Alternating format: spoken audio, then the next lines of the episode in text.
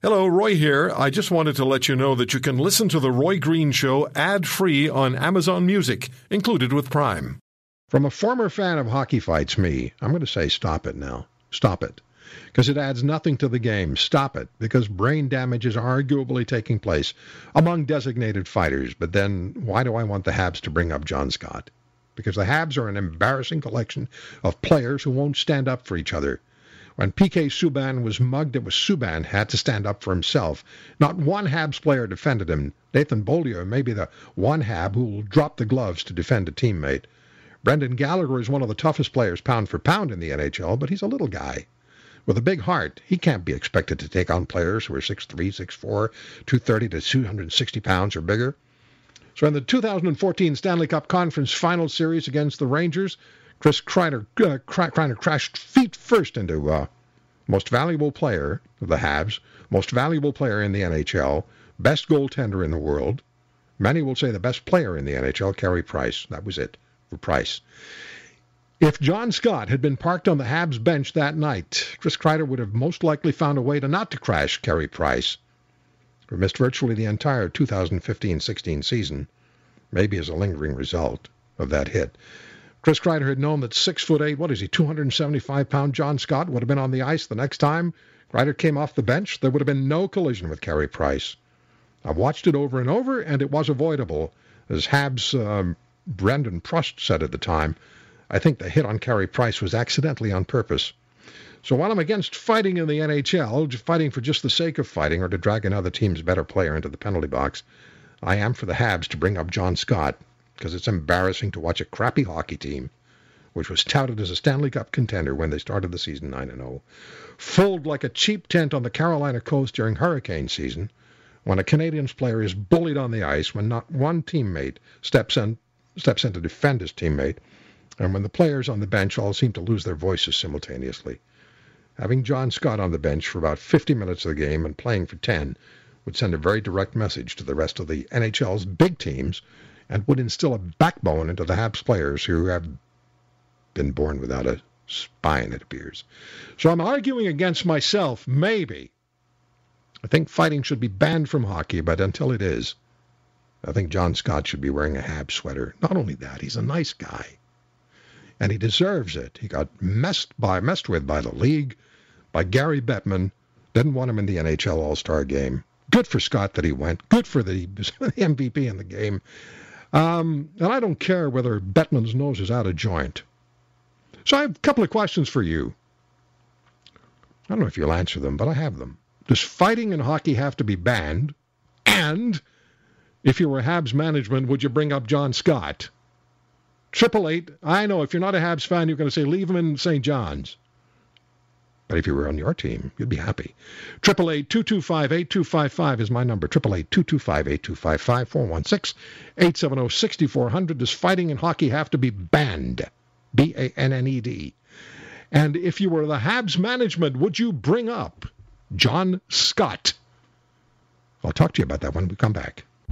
Think you can swim with the sharks? Talk with Mr. Great White himself, Roy Green. The Roy Green Show on the Corus Radio Network.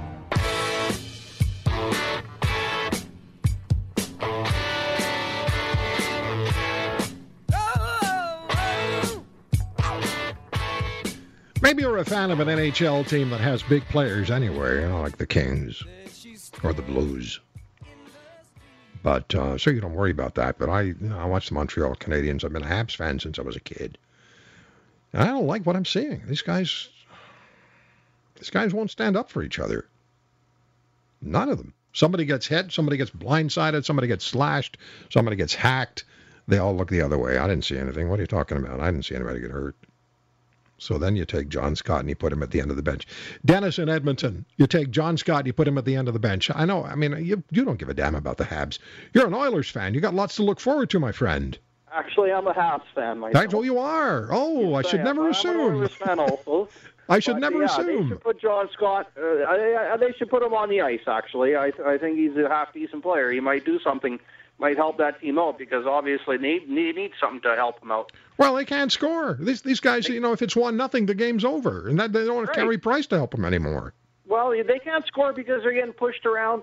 And this is this is the problem with hockey is that referees manage the game; they don't control the game. I mean, if they called every penalty that was out there, the game would come to a stop. So It it's would. the players that control the game.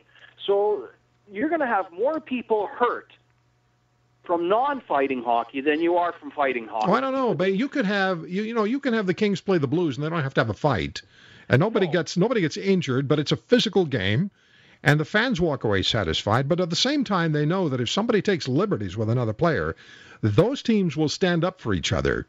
Well, there's been a lot of injuries this year. You count how many injuries NHL has this year, and there's quite a bit. Dennis, I don't like to be proven wrong.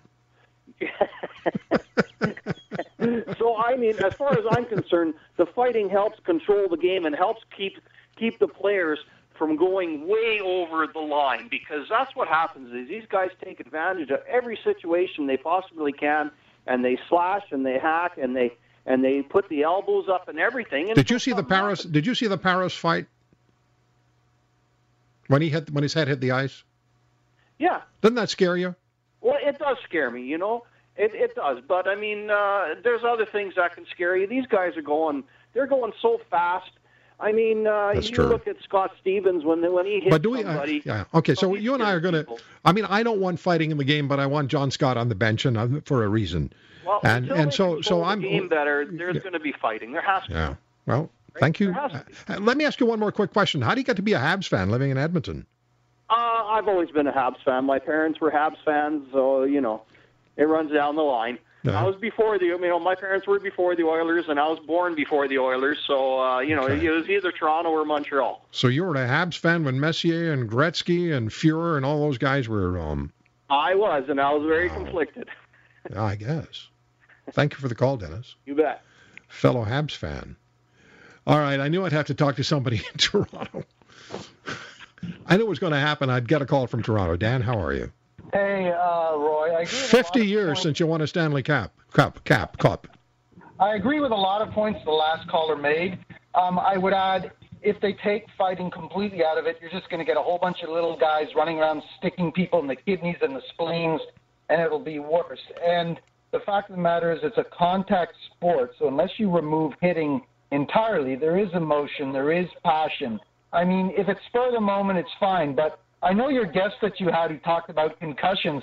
What was his view on UFC and boxing? Like, is he for banning that? Uh, probably, but Dan, you, you talk about physicality. There's nothing more physical than an NFL or CFL football game. You're Right. talking about you're talking about massive collisions in a short period of time. You don't see a lot of fighting. You see a couple of people swinging now and then. You're right, and you know what? I remember I forget who it was. It was somebody on Dallas Cowboys asked about that, and he did a comparison about hockey. Is one of the reasons with football players is they are so exhausted and so beat up on just every play. There really isn't much left to fight or do.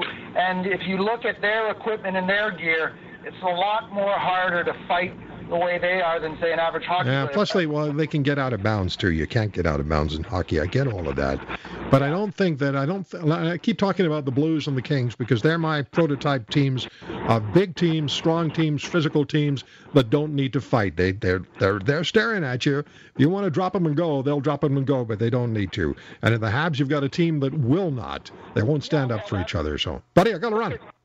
Look at the Chicago Blackhawks. That's the ultimate team. Yeah, That that's that's true. balance. That's true. Thank you very much for the call. Like I said, I don't like to be proven wrong over and over and over.